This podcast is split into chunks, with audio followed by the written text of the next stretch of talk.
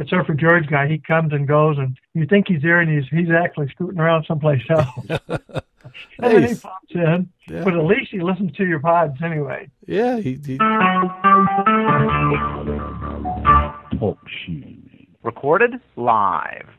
Scuba Obsessed Weekly Podcast. We talk about all things scuba diving, from cool new gear, places to dive, and scuba news.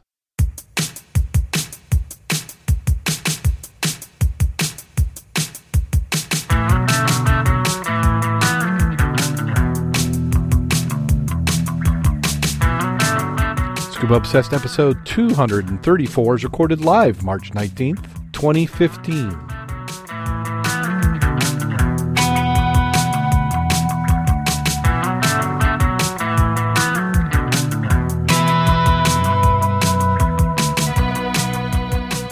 Welcome back to Scuba Obsessed. I'm Darrin Gilson coming to you from the almost spring side of the great state of the I was going to state great state of the Lake of Michigan, but I, I guess you could word it that way. Joining me this week we have Mack the Dive Mentor. How you doing today, Mack? I'm doing very well, thank you. Glad to be here, enjoying the relatively warm weather and water, and not seeing snow.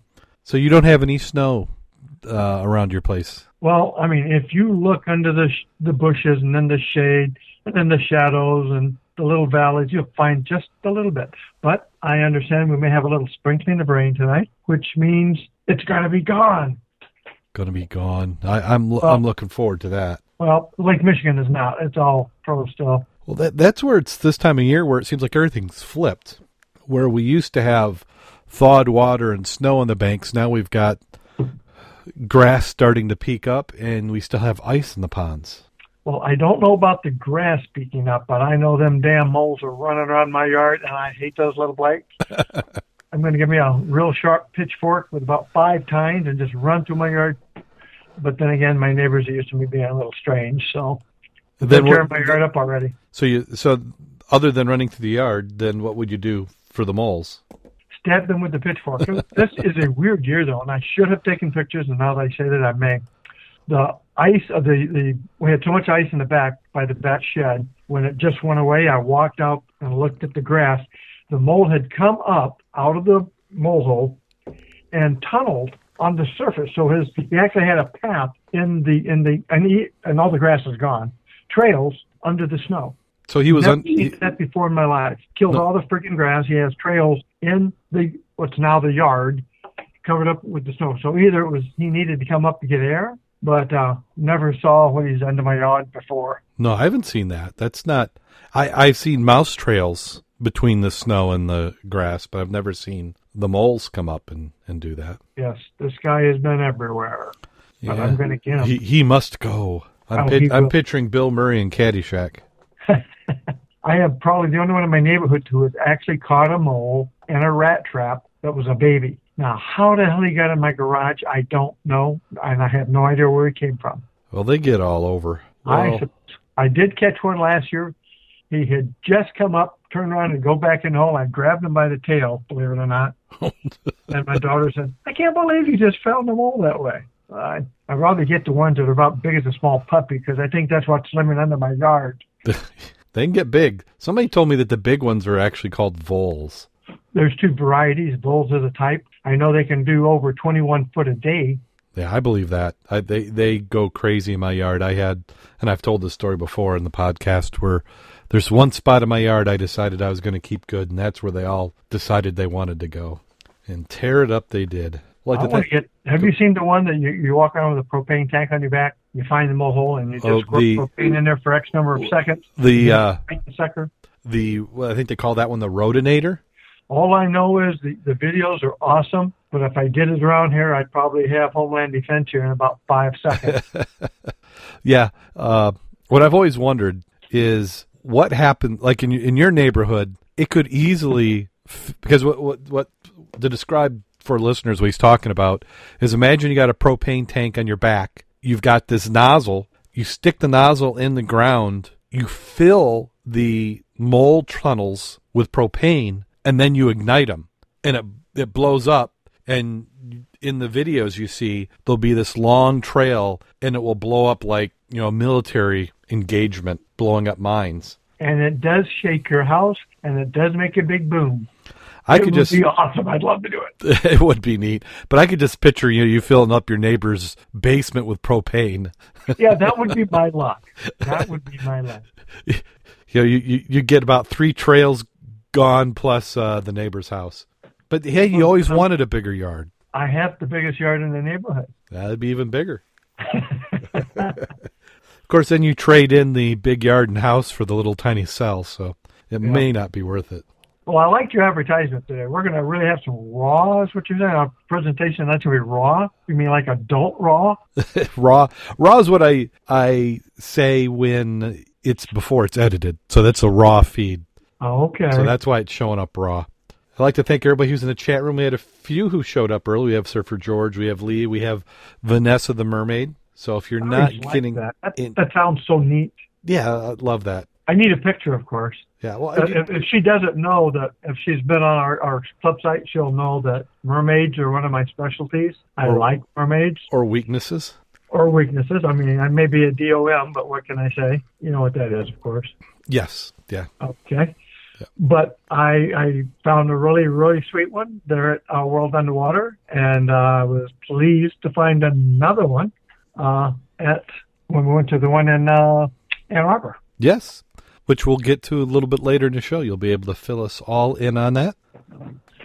But first, we'll go ahead and clear out the news. So we'll jump in. Uh, we got uh, a, a reasonable amount of articles this week. We'll we'll move them along. Dive operators demand banned on foreign vessels. This one is out of the Bahamas. Uh, the top Bahamian, the Bahamian, Bohemian dive operators yesterday demanded that the government stop issuing charter permits to rival foreign vessels. And they said this is due to the minuscule tax contributions and unfair competition represent. And if you remember, it seems like we've had this one comes up about every six months. So I don't know if they just like reissue the letter each time.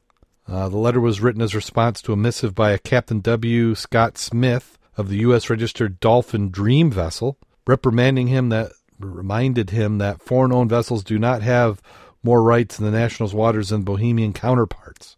So it sounds like it's a little bit of a of a tiff going on here between the foreign vessels and the local vessels. Sounds like there's a tax advantage in being a foreign-owned vessel. Well, you, they're assuming that the foreign-owned vessel pays no taxes at all, while the Bohemian vessel or a vessel uh, chartered in Bahamas is is paying local tax, which is true. But uh, the the foreign vessel, I'm assuming, is paying tax. So what they're doing is they say they talk about paying as much as eight cents, eight percent on the gross sale of operations Bahamas. Yet this is minuscule compared to the Bahamas is required to pay to operate their own country. Well, from that aspect, it sounds like it's unfair.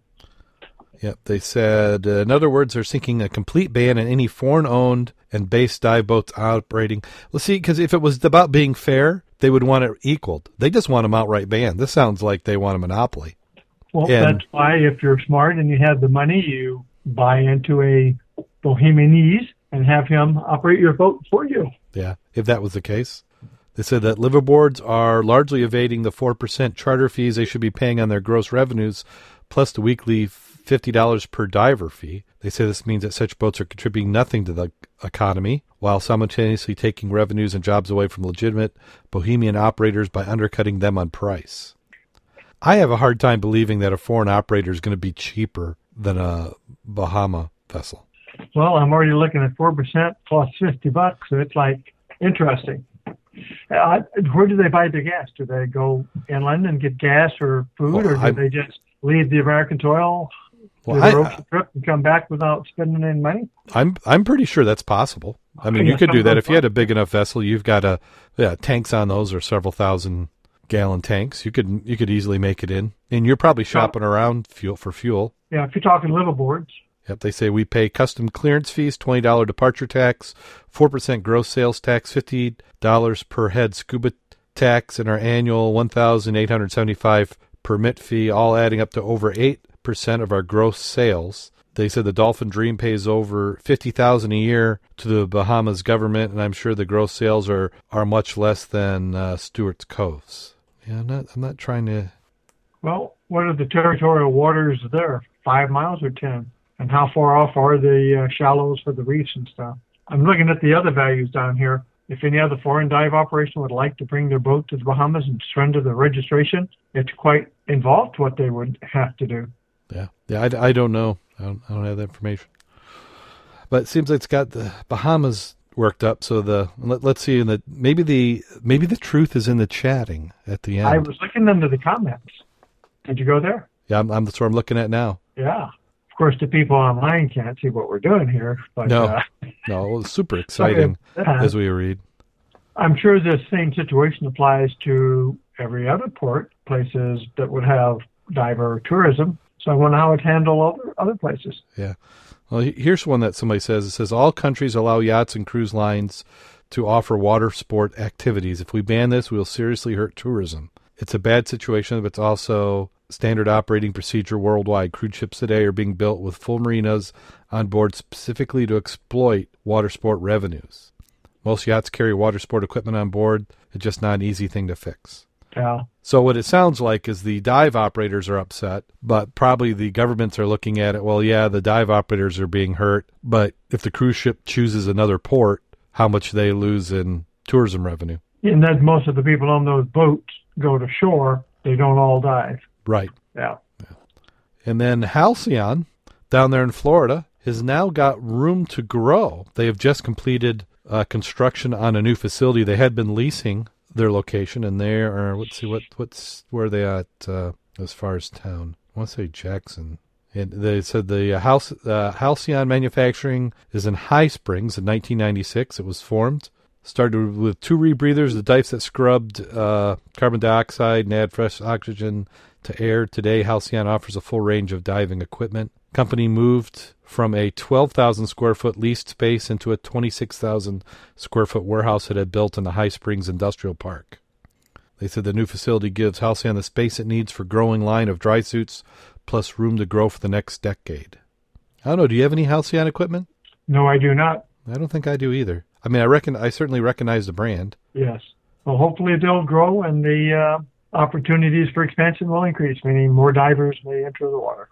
And then uh, the Curaçao Ports Authority has started a major project removing a shipwreck from the Richard Bordeaux from the oh here's here's a name I can slaughter Pereira Pereira in Port Willemstad to make room for development. The general cargo ship, which was built in 1950, has been lying on port since lying in the port since 1980. The name of, that appears in the wreck is Prince of Malta, which was painted on its painted on it back in 1993 when the ship was used in a movie Curaçao that was filmed there. The movie, which aired on Showtime, uh, starred George C. Scott and is available online if you're interested. The dismantling of the Richard Bordeaux will take a couple of months to be finalized it's a pretty ragged looking wreck and it's not on the bottom it's floating so i'm yeah. not sure where they get the historic from though well everybody says that it was in a movie. It's historic. That other picture shows a, more than just that vessel though doesn't it? Like they've got a, like there's a lot of stuff in the background. Yeah it looks like there's a bunch of stuff just and that's what some of these locations had done in the in the days of old. Vessels would just be parked along the shore and rot away which we did the same thing up here. Just ours tended to be wood. And then the first images of the sunken van divers discovered in uh, South Beijing. An empty minivan was found in the bottom of a spring southwest of Beijing where the local residents were unaware of how it possibly got there. The van was discovered by divers in Beijing, the, the Sino Scuba organization, during the summer of 2014. It was lying on its side in about 17 meters of water. The vehicle is in a location that is referred to as the well. The natural spring is a popular site for local men, is occasionally used for training by local scuba divers. Since last summer, the van's windshield was smashed, revealing an empty interior. Saturday's dive was the first opportunity to photograph the site. Given the level of aquatic growth, divers estimate the vehicle had only been there for about two years at most. Nobody knows how the van ended up there in their favorite swimming hole. The well is not near any major road. The van's location on the east side makes it ending up there even stranger. A low brick wall blocks direct driving access into the well on the southern side, and other obstacles prevent even the most careless driver from accidentally falling in. And they said items that they recovered in their dive was three full mannequins, one male, two female, three pair of swim goggles, one pair of glasses, a file cabinet, and a fortune god statue. It's like everything they took out of the water. I'm going to guess was put there intentionally. Uh, I think the vehicle was also sounded like it was yeah maneuvered in such a fashion to be put there for something to dive on because it's used for a swimming hole for divers. Yeah, that's what I'm guessing too. So I left it alone. I'd put the mannequins in the in the bin. they could be where they got them. Yeah. because it's the every every dive spot that I know of has to have the mannequin or the skeleton. Those are required. And if if you're in low vis, both of those can scare you, especially if they got Oh. wetsuits on. Yeah, Hey Corey, they had a they had a mannequin in a dry suit, and that scared the crap out of me. Was Lake 16 had the skeletons in the boat, and then not one mannequin that was uh, scant, scantily appareled. Yeah, but if you come up on one of those with a skeleton inside of a wetsuit and you turn around and go, whoa, the, that'll the, make you skele- suck on that regulator a bit.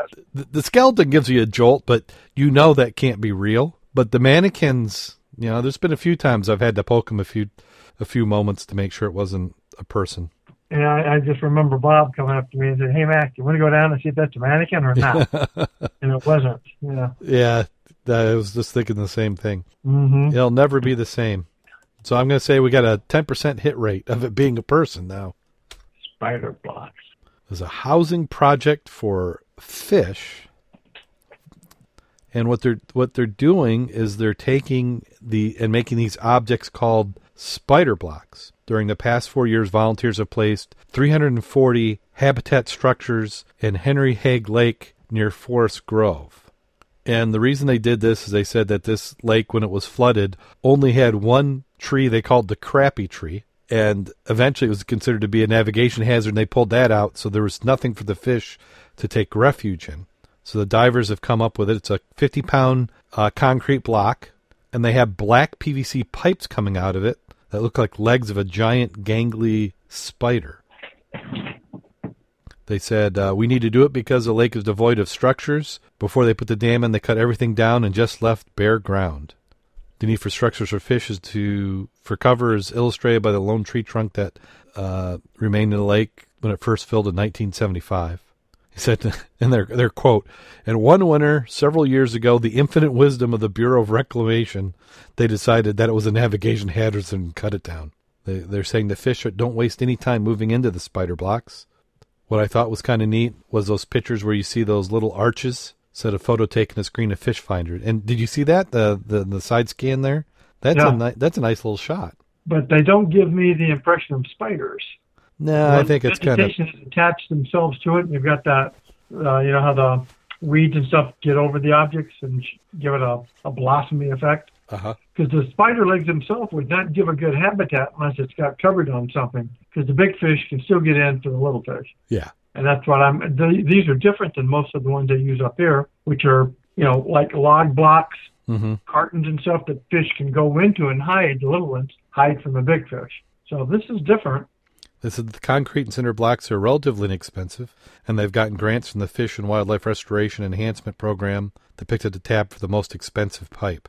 I can't picture the pipe being that expensive. I don't see that. I don't see that in the pictorials unless the center part is the pipe and the legs come out and it's filled with concrete or it goes into a block. No, the legs are pipe. That's a black. That, yeah, the black. That legs are, I would say, one inch black. Uh, what do they call that? Black PVC? pipe. That's not PVC. It's like a butane. A buth. Uh, crap, I'm not coming up the right name right now. PVC. No, I don't think it's PVC. It's not PVC. It's a different material. Uh, I know the. I know what you're talking about though. Now that you say that. Yeah, because it, it, it comes in a spool. Uh, that's what I use. That's what I use to run water from the house here out to barns and hydrants and other things. And you get it. It's it's real inexpensive. You can buy you know 500 feet for you know a couple hundred bucks. At least when I bought it last. So yeah, 50 cents a foot. And it's it's real durable. It's not the PEX, but it's a it's a pretty heavy duty stuff. So what they do they do is they they cast these into the concrete. So you got these little legs. They said two divers will, or two divers, two people will grab them, put them in a truck, then they flip them in the water. They're talking about having scuba divers go in the summer and get some photos. So we'll keep an eye out for that. So during the late spring, the GPS coordinates will be used to target sites for scuba divers to go down and photograph the blocks in action. And they said they've shared the GPS coordinates with uh, other fishermen so they can take advantage of the program. Which, if you got a side scan, it seems like I'd pick it up. You see that one photo? It does kind of look like uh, looks more like a fern, yeah. but I'm for that. I like that. Uh, I'm not too sure I'd really be too keen on the plastic, but.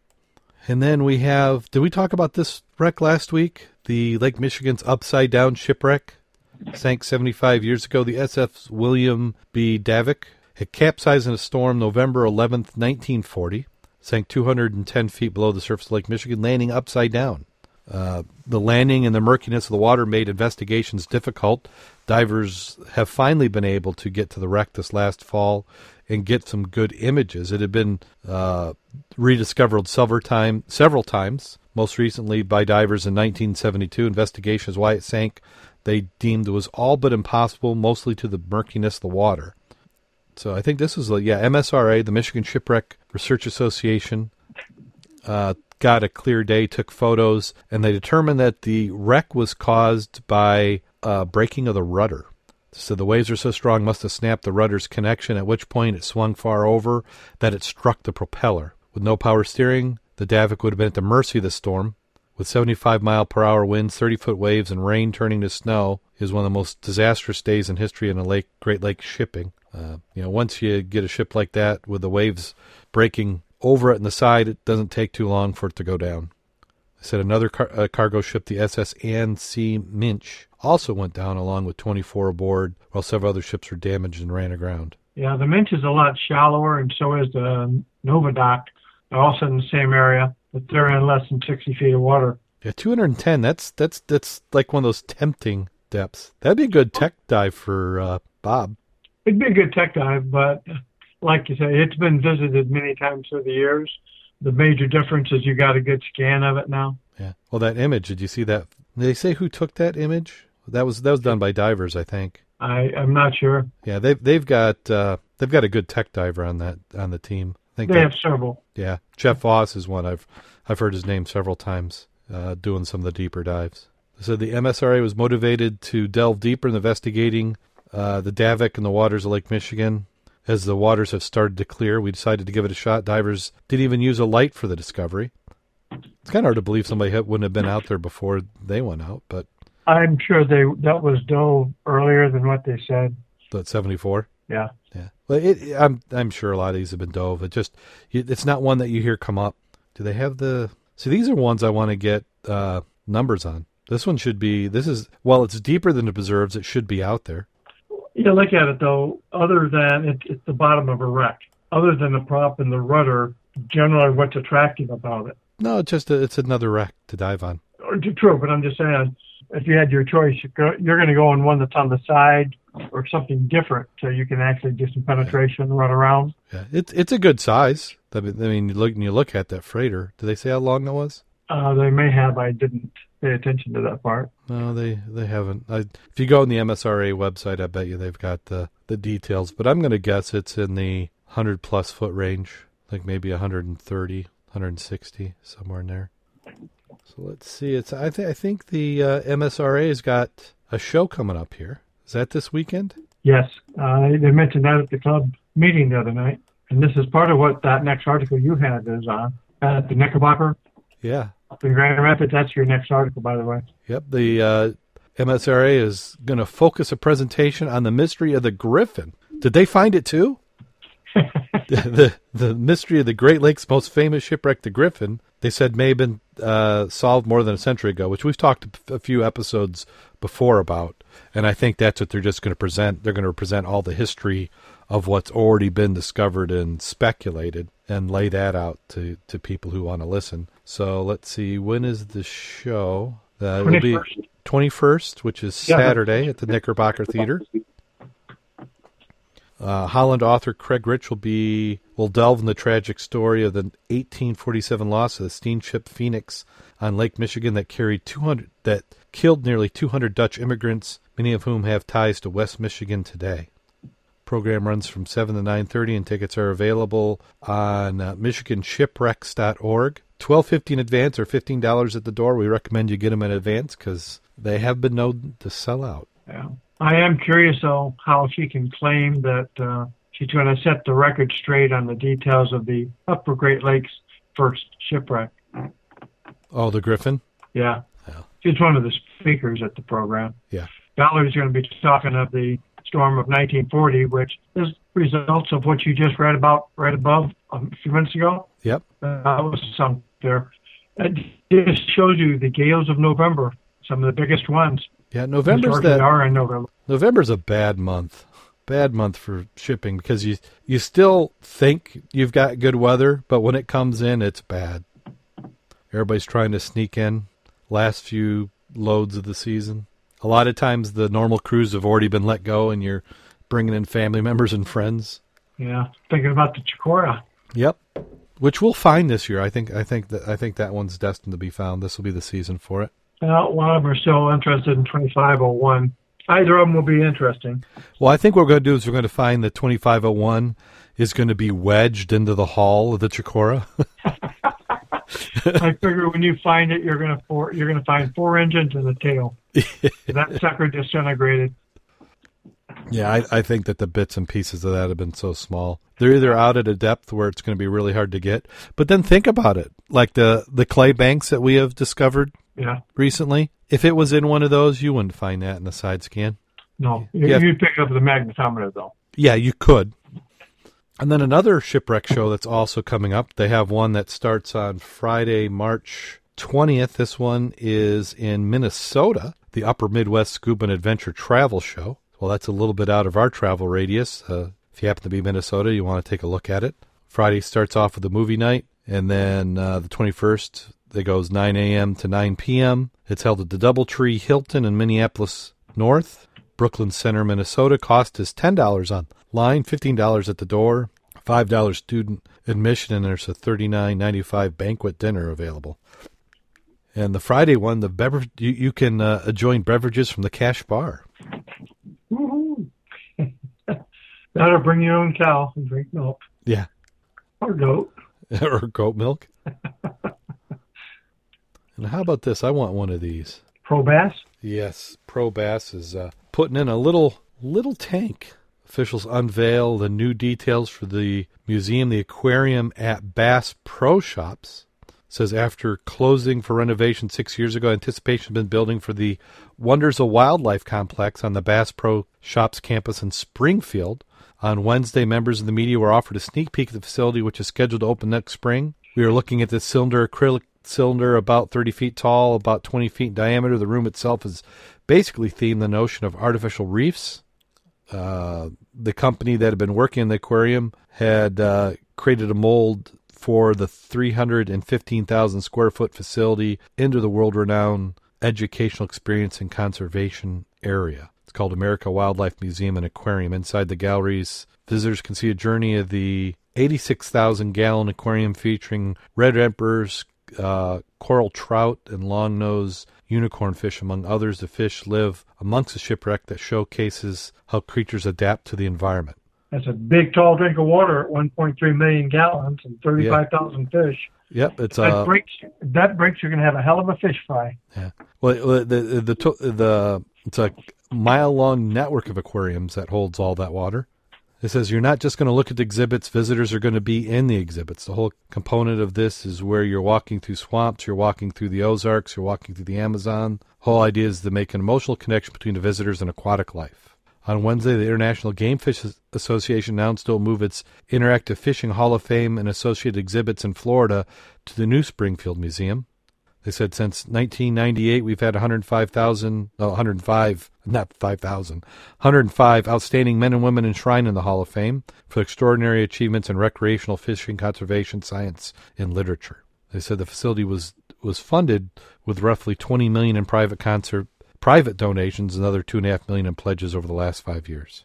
Now is that Springfield, Illinois? Is that what they're talking about? That's what I was trying to figure out exactly. They say Ozarks Public Radio, which to me would be Missouri, wouldn't it? that was the other part because you got a Springfield, Missouri. Yeah, I'm going to think that's Springfield, Missouri. Which, darn it, if it was Springfield, Illinois, I, w- that's on my way to some of my travel. But Springfield, Missouri, I, I'd have to figure out how to get down there. But I'd, I'd like to go and see it. I love that tank, that big tube, and it looks like they've got like a, what do you call that, a tower from a ship? Yeah, looks like your crow's nest there at the bottom and or at the top, and then a bigger one at the bottom.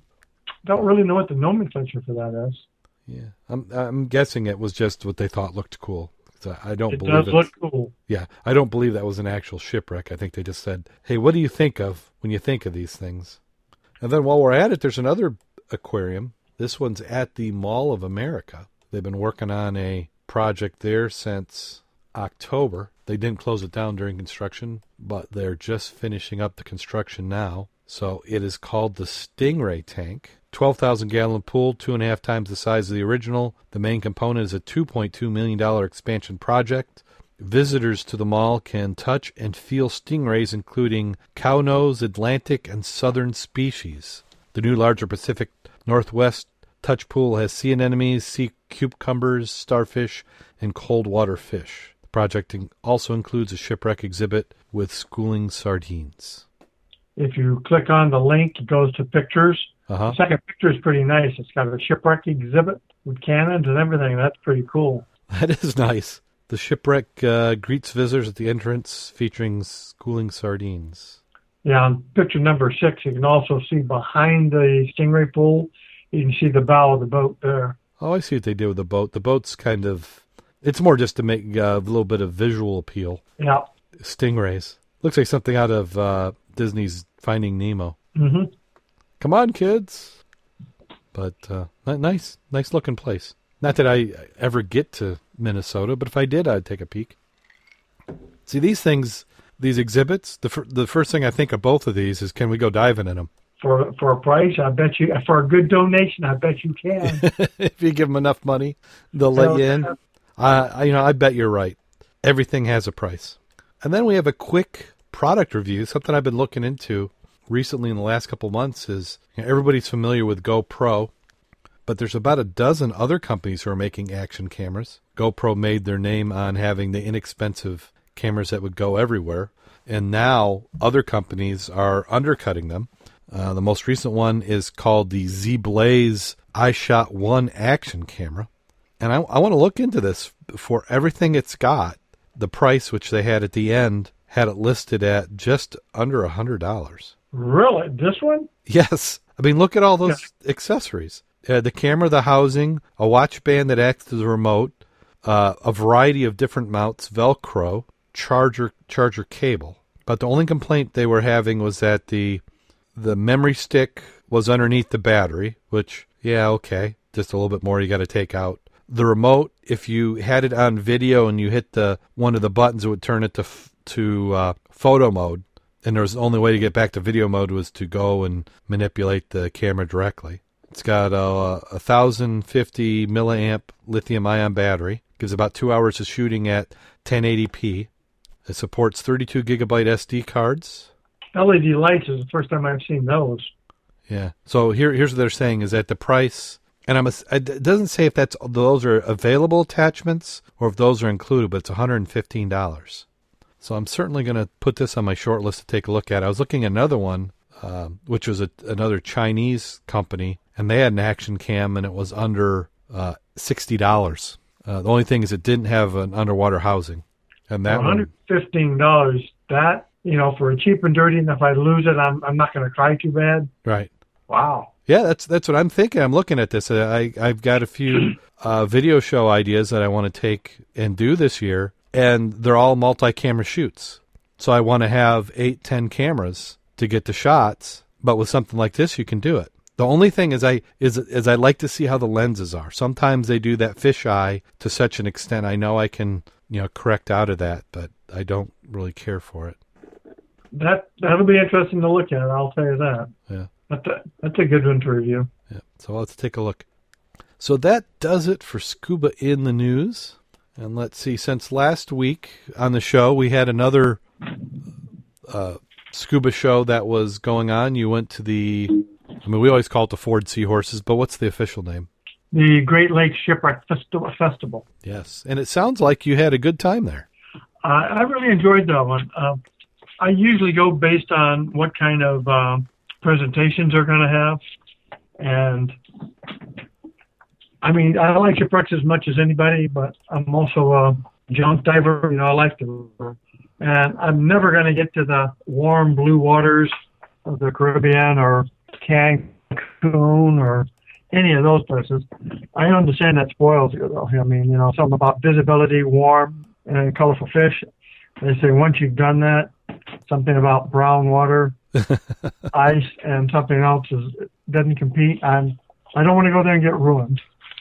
Oh, it'll uh, ruin you. Yeah. So they had their normal photo ones, Dive the World. That's basically travel. Um, Great Lakes Main Auditorium. A lot of those are shipwrecks. And I like the technical educational seminars. And I spent my time in those. Uh, regulator freezing, why and what not to do. Now, of course, if you're out in the southern waters, you have no idea. I mean, what? Up here, it's it's commonplace. Uh, they had a good article, a good presentation on solo versus buddy diving. So I went uh, to listen to see what their uh, comments were. wasn't quite what I expected, but it was still interesting looking at somebody else's perspective. The one that really was popular was 10 Things My Instructor Didn't Teach Me, and that was done by Rich Synowiec. Yeah, Rich Synowiec of uh, Divers Incorporated and Divers Sync podcast. Now, he had a full house. The presentations like that, they're, they're many, they're 45 minutes. Well, he finished his 45 minutes and he said, anybody wants to go, go, 'cause I'm going to talk till they kick me out. And he talked another half hour till they kicked him out. Did they? They, they, they literally kick him out. They had the Well, they guards. had the uh, next presentation. Uh, They need to have the Rich. Let, let's petition for the Rich Synowiec room next year. Well, then, basically, they had they had an hour break, so he carried over into that hour break. But nobody left because there was nothing startling, startling. But they were really good points he was making, and the the you know the reference you use, you know, everybody could appreciate because you either been there, done that, or you were the one. yeah, like like the you know the swim of shame and stuff like that. Uh, it was good. I enjoyed it. One of the weird ones I went to, I didn't think I was going to enjoy as much because you had talked about it. The uh, land bridges in Lake Huron, yes, and they yeah. were doing the caribou hunts. Well, this one elaborated on that, and they actually showed the scans, and then they explained the scans, and they had a model of what it looked like 10,000 years ago. So I couldn't figure how you're going to herd these caribou underwater. It was interesting. Key item there is some of the objects we've been seeing out there probably are ancient, meaning they were structures made by man thousands upon thousands of years ago because those buildings they said they had at the cul-de-sac where they herded the caribou in, basically those were big rocks stacked on top of each other, and you can imagine them putting a, a skin or some kind of covering over the top to make a shelter. And when you put it that way, when they say, well, I had a house, they didn't mean a house, they meant shelter. And then it made more sense. Uh, one of the bones they found out there, they did a carbon 14. It was 10,000 years old. Looked like it was left there yesterday. It was amazing. It, it was fun. Uh, Yeah. Legends of the Lost Lakes. This was one I hadn't seen before. What this gentleman did was he's an artist, and uh, he did pictures of boats that had sank and or big boats that didn't sink. But his colors are exactly based on the paint samples of a wreck and or of uh, the file copy. You know, it says it's made of dye red number three or whatever. He made this, but the way he did his slide presentation was he sort of like did a picture and then he did a small and you moved it over the over the picture as he was discussing uh, aspects of the particular wreck. The effect was very very good as opposed to just showing a, sh- a picture of a, a boat and then talking. As he talked, he panned it through the boat to point out features. It was very very good. Really enjoyed it. Uh, Ralph Wilbanks, everybody knows him from NUMA and Clive Cussler. He goes to this almost every year. This presentation was, we did not find a Saul ship either, which was pretty funny. And uh, they had another Great Lakes Ancient Shores and the sinkhole. I didn't go to that. I went to GoPro, to ShowPro. And I was hoping to get some good tips on how to use the GoPro. And he did some good comparisons of it and some other cameras but I was looking more of how to go ahead and do video clips and snippets, but still very enjoyable. So yes, I had a good time, and the mermaid was there, was very very attractive, and uh, I enjoyed myself. I think everybody, we, I took a bunch. We did a road trip, and everybody went found something they liked. Yeah. I'm, there, there's going to be someday I'm going to hit these shows. It's like it seems like I can go a month in the middle of winter and not have anything going on, and then I have three events every day opposite these shows. Yeah. And I We guess just put on the schedule, and then we go. Yep. Um, I, I liked it when you were talking about the, the caribou and that, that funnel because it made it much more practical. So when you just read the article in a newspaper, it really didn't make a lot of sense. Well, they were talking about caribou, cows, and a few other items that if you actually went out and painted a line on a flat surface, they won't pass that line. They won't go past the line. They'll go parallel to it. Yeah, and, And knowing that, they were setting big blocks of, of concrete, not concrete, but rocks, and that's what those pictures showed. And they just kept making it narrow and narrow until they put it into a cul-de-sac, and it's like that makes sense. And those guys were not dumb. But the other part is that looks like the tundra from the Antarctic, very inhospitable during the winter, and it was a you know small part of the season. People would be up there. Hard life, got to be a hard life. yeah. Well, anytime you can take advantage of your environment to feed yourself and your family, uh, Yeah. you'll certainly do that because those who figure it out survive. Those who don't, don't. Yep. Well, excellent. I'm I'm I'm glad that show worked out. And then there's another show uh, in Ohio, isn't there? Is that Well, one? actually, I went to last week was Ghost Ships. That was in Wisconsin. oh, ghost ships too. Okay. Ghost Ships was again. I like Ghost Ships because it's tech diving. Um, the stuff you have at Our World and you will have down there at, at the Shipwreck Festival. This is more techie oriented, and quite often when they do their presentations, they will do it on newer wrecks like just got discovered. So you you've heard it here first, people. That kind of stuff. And it's one of the few places that you can go to again this year. It was a presentation on rebreathers and you could check them out in the pool. Now, it'll cost you a couple of more shekels, but you're talking 50 or 60 bucks. Well worth your time and effort to get the background on, on rebreathers, if you're, even if you're a novice at it, and then go to the pool and try them out. And if you've never tried one, the key item I found when I did mine years and years ago was it's quiet. It's freaking, Oh, it is. it's suddenly like, wait a minute, what am I missing? And then you realize you don't hear any bubbles. It's quiet. Oh, It's- nice. It's warmer because you're you're not breathing in cold air that's just come out of compression. Yeah, that's why Bob likes it, especially in the winter. Keeps his body a lot warmer. Yeah. So they had that, you know, and they had, you know, how to VIPN inspections, how to uh, do your um, magnafluxing on the necks of certain uh, certain tanks. But again, the shows are always what draws the majority of people. Uh, I think they basically only have one major room and have big presentations by big speakers. And uh, I spent my time in there. And again, towards the Great Lakes is what they're looking at. So in our backyard. Uh, they started out with Shipwreck Graveyard, exploring the Westmoreland, Shipwreck Hunting Workshop. Now that one you had to pay for, and that one was a more of a workshop seminar um, of how to use certain side scans, how to interpret them, and uh, if that's what you plan on doing, that's the kind of class you need to go to. Yeah. Anytime you can get information on on doing that. Yep. Well, and it's always nice when you, you read about something and it's like like the one I went to was Lake Huron's depth ship, the steamer Pewabic. And, you know, that's the one that was loaded with copper. And I knew something about the Pewabic because I used to go to the uh, salvage committee meetings back in the 70s in Lansing. And I happened to be at the meetings where this guy was trying to present his case to go ahead and do some salvage on it, which was easier to do back in those days. And they actually talked about some of the events, and it's like, oh, I knew about that. I was there. So I, I sort of enjoyed that. And the copper ingots are awesome. Sisters in the Storm, obviously, you can tell where that's going to be. Shipwrecks in November. One that was good was Pioneer Shipwreck Hunters of the Great Lakes. And they started out by saying, all of you guys have dove such and such a wreck, raise your hands, blah, blah, blah. He did that maybe five or six big wrecks. Said, okay, who found those wrecks? And of course, then you have silence, except for the people who knew. And then he started talking about the guys when they first started finding them in the 50s and 60s and 70s in the heyday when you didn't have your head LORAN, you had your freaking compass, you know? And it was really good hearing about some of the old guys that some of them I know or know of. I don't know them personally, but it was really interesting listening to them, so looking at some of the equipment they were using, like back in the OC Hunt days, you know, like BC, what's a BC? Yeah. First of all, pressure gauge, what the heck is that? Computer, they weren't in Vivid. You know, it was interesting. You know, the, the double hose was the common.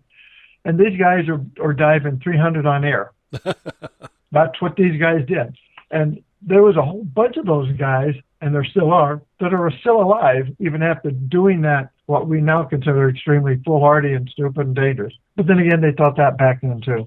Yeah, they they knew it was, but they they worked their way up to it. I don't think many of them were doing twenty feet one day, then three hundred the next. Yeah. They, they But it was really good. I enjoyed it. Uh, probably the thing I noticed at all these conventions this year and seminars, everybody's you're looking at the gray hairs, and if you're female, blue hairs. The cream of the crop. I mean, the majority of people are in their you know 60s. 55 is probably young. It was interesting looking at the people and they're still diving, yeah. but you don't see a lot of young people. I mean, seriously, you don't. But uh, good times. This weekend uh, is uh, Ohio Scuba Fest. That's in Columbus, as I recollect. Yes. 322 miles from here, in case you're interested. And uh, I looked at itinerary. It's a little bit of a repeat of some of the stuff I've done for the last couple of weekends, so I will forego that one. But I am sure if you go, you're going to have a lovely time. And that will about finish it for the dive show season, at least for us in the Midwest. Right. Canada's got some nice shows. So does New York, and of course California. Yeah. But yeah, for our area, but it doesn't matter because the ice is gone. Rivers are opening up. You got no time to go out there. You got to hit the water. Todd, It's dive time. Get I want one. I want to be in Lake Michigan. I want to say it wasn't too long ago, and we were on Lake Michigan, like coming up this weekend, one year, and that seems so crazy to me. If Bob were not working, we could probably get the Zodiac because the Oh. harbor's good and go out out the piers and then do an ice dive under the berm Oh, that'd be great. using your line tethered to the Zodiac so you don't get lost and can come back to where you started. Yeah, the o, the Zodiac makes the w- ideal dive float. You're not pulling that under. No, you're not. No, you're not. You pull that under the water, then we've got a science fiction movie in the making. Yeah, yeah. So it is getting that time of the year. It is getting warmer. I mean, we had 60 degree weather this last weekend, and this weekend it's gonna. It, it's about freezing every day now. So we're not building any more ice. Yeah, we dove the other day in the river. Uh, we dove the uh, Poplar, not Poplar. Yeah, Poplar River. Duh. And uh, it's it's still chilly. uh, the the major ice has gone off the shoreline, but it's still cool. Visibility is about six inches. Why was visibility so bad? The runoff? You got runoffs. Yeah. Okay. Yeah. So it's it's diving season, people. It is. Get your gear in. If you don't have it in, you're starting to run out of time.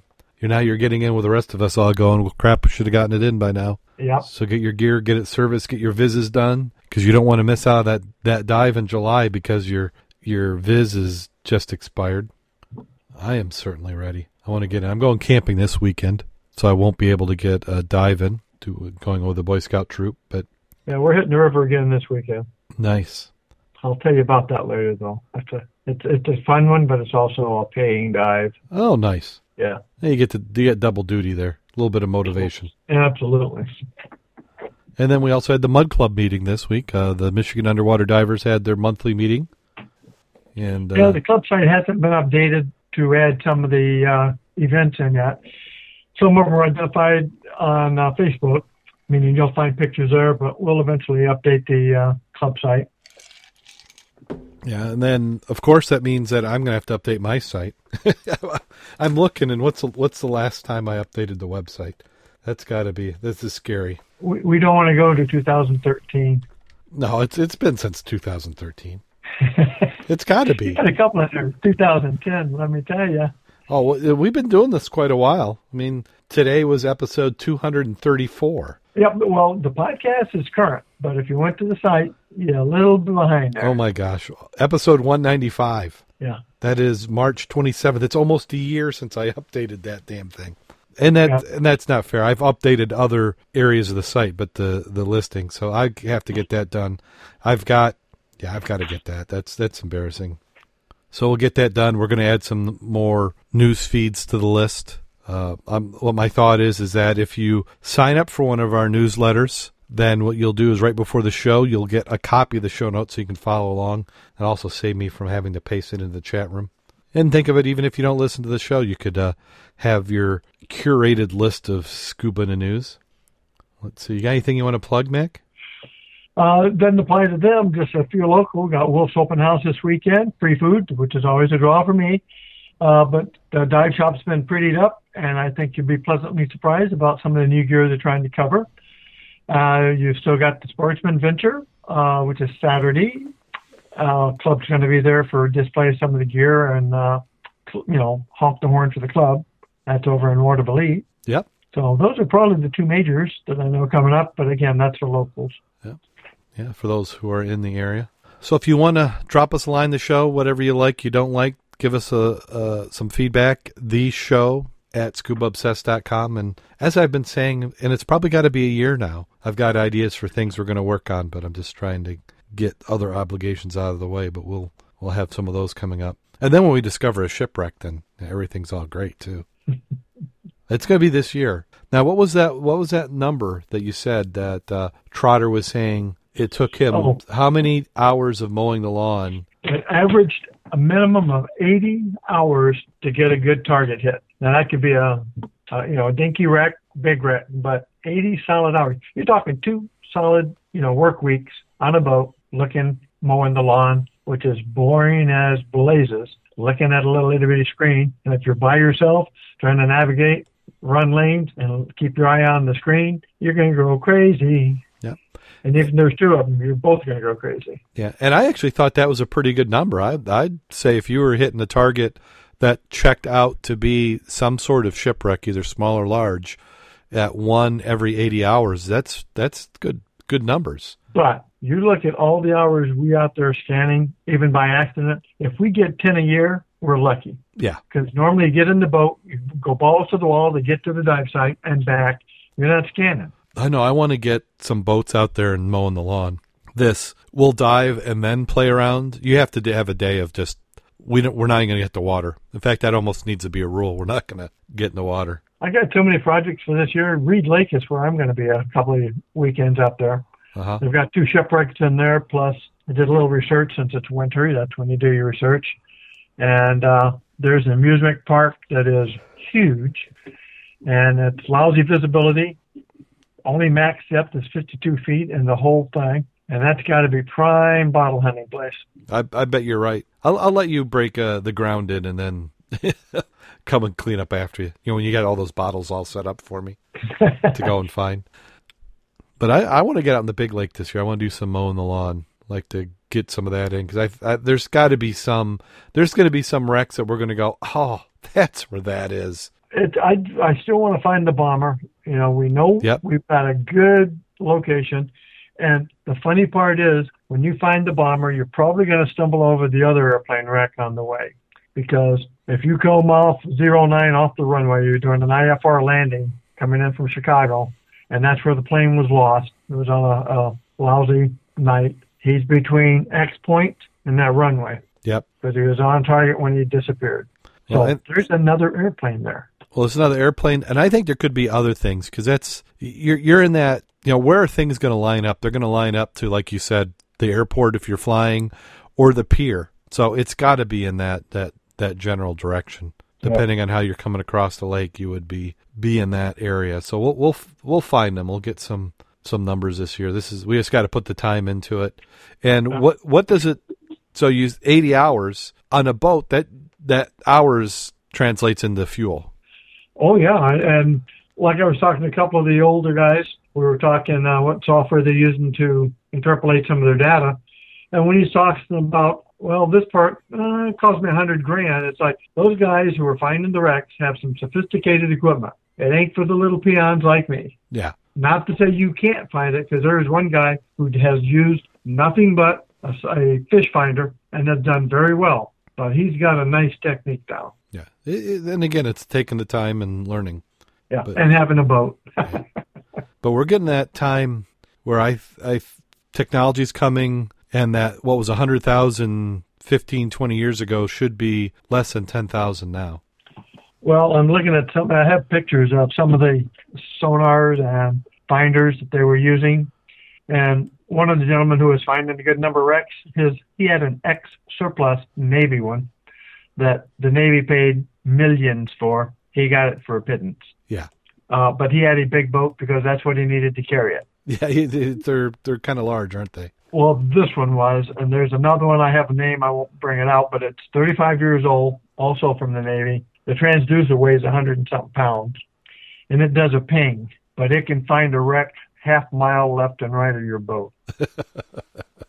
now, you put 80 hours in with that sucker, you probably enabled yourself to find some targets. Yeah.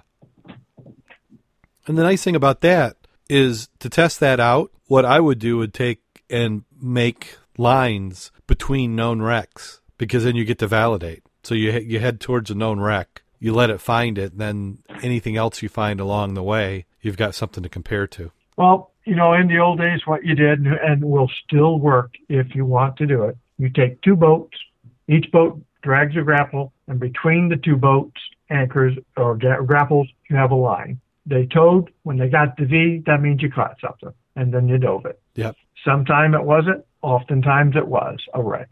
Yeah, I mean that's a that's a valid way of doing it. Cheap and effective. Yep. Anything that rises up the bottom, and when you look at the a lot of the Lake Michigan bottom, is it looks just like a sand, just flat sand, kind of like the desert.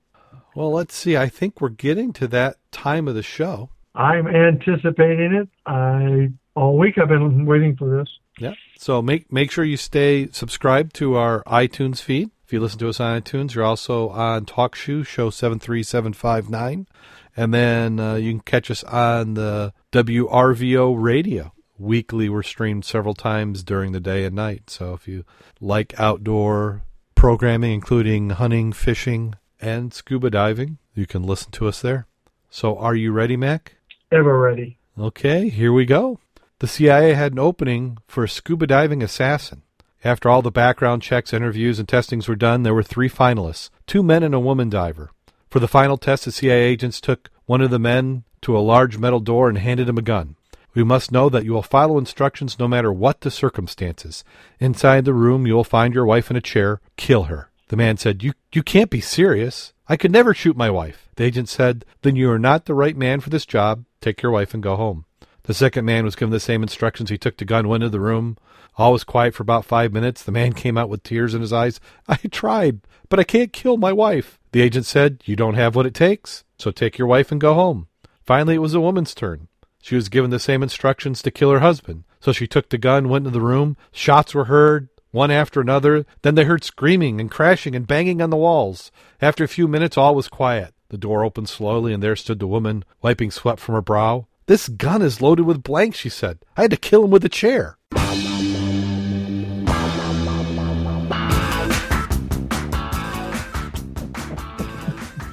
Oh, I like that one. So it sounds like they they found somebody qualified. Absolutely. So, on that positive note, go out there and get wet. And stay safe.